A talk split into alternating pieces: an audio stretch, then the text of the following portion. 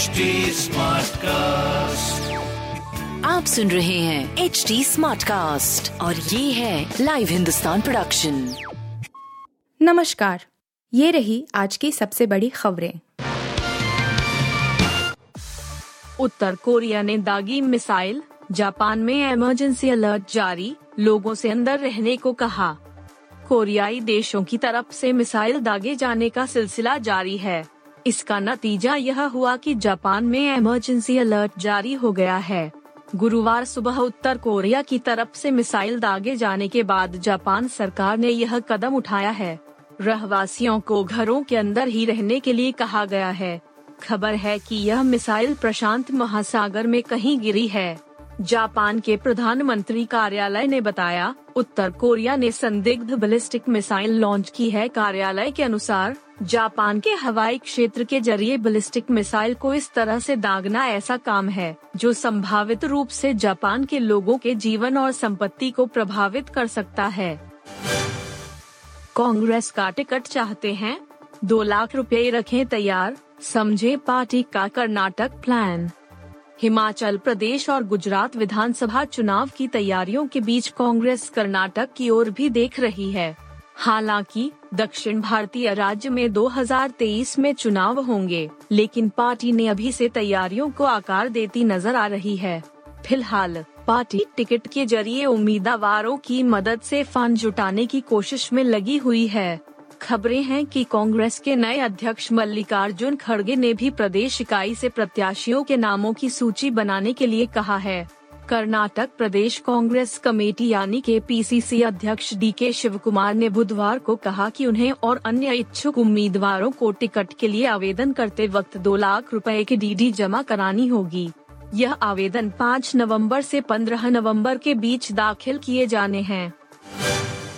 आज ईडी दफ्तर नहीं जाएँगे सीएम हेमंत कार्यक्रम में हिस्सा लेने रायपुर जाएँगे। मुख्यमंत्री हेमंत सोरेन आज रांची स्थित ईडी के जोनल ऑफ़िस में नहीं जाएँगे। मुख्यमंत्री सचिवालय ने ये जानकारी दी। मुख्यमंत्री सचिवालय ने बताया कि सीएम 3 नवंबर को रायपुर में आयोजित आदिवासी नृत्य महोत्सव में शामिल होंगे। हालाँकि ईडी का कहना है कि मुख्यमंत्री की तरफ़ से एजेंसी के साथ कोई पत्राचार नहीं किया गया है।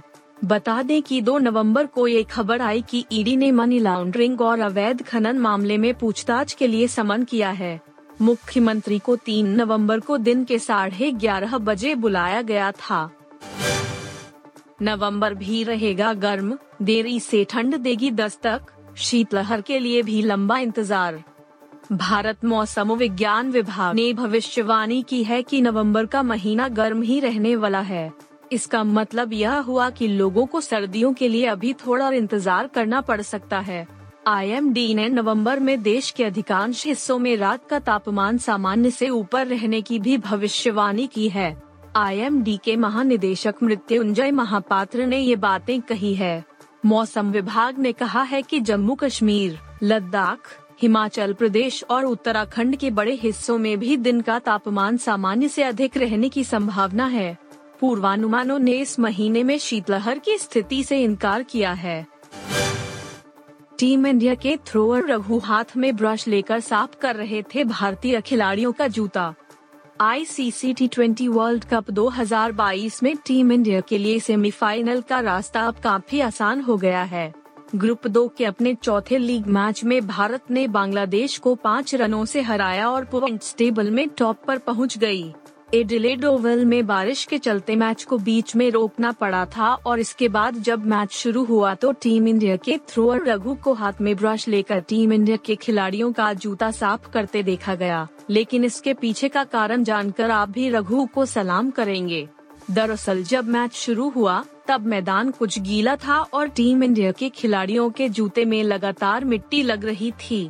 गीली आउटफील्ड में फील्डिंग करना काफ़ी मुश्किल होता है और ऐसे में टीम इंडिया के खिलाड़ियों को गिरने और चोट से बचाने के लिए रघु लगातार ब्रश लेकर खिलाड़ियों के जूते साफ़ करते नज़र आए।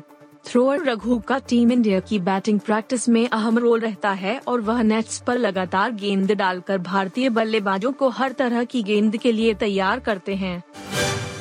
आप सुन रहे थे हिंदुस्तान का डेली न्यूज़ रैप जो एच टी स्मार्ट कास्ट की एक बीटा संस्करण का हिस्सा है। आप हमें फेसबुक ट्विटर और इंस्टाग्राम पे एट एच टी या podcasts@hindustantimes.com पर ईमेल के द्वारा सुझाव दे सकते हैं। आप सुन रहे हैं एच डी स्मार्ट कास्ट और ये था live Hindustan production HD Smartcast.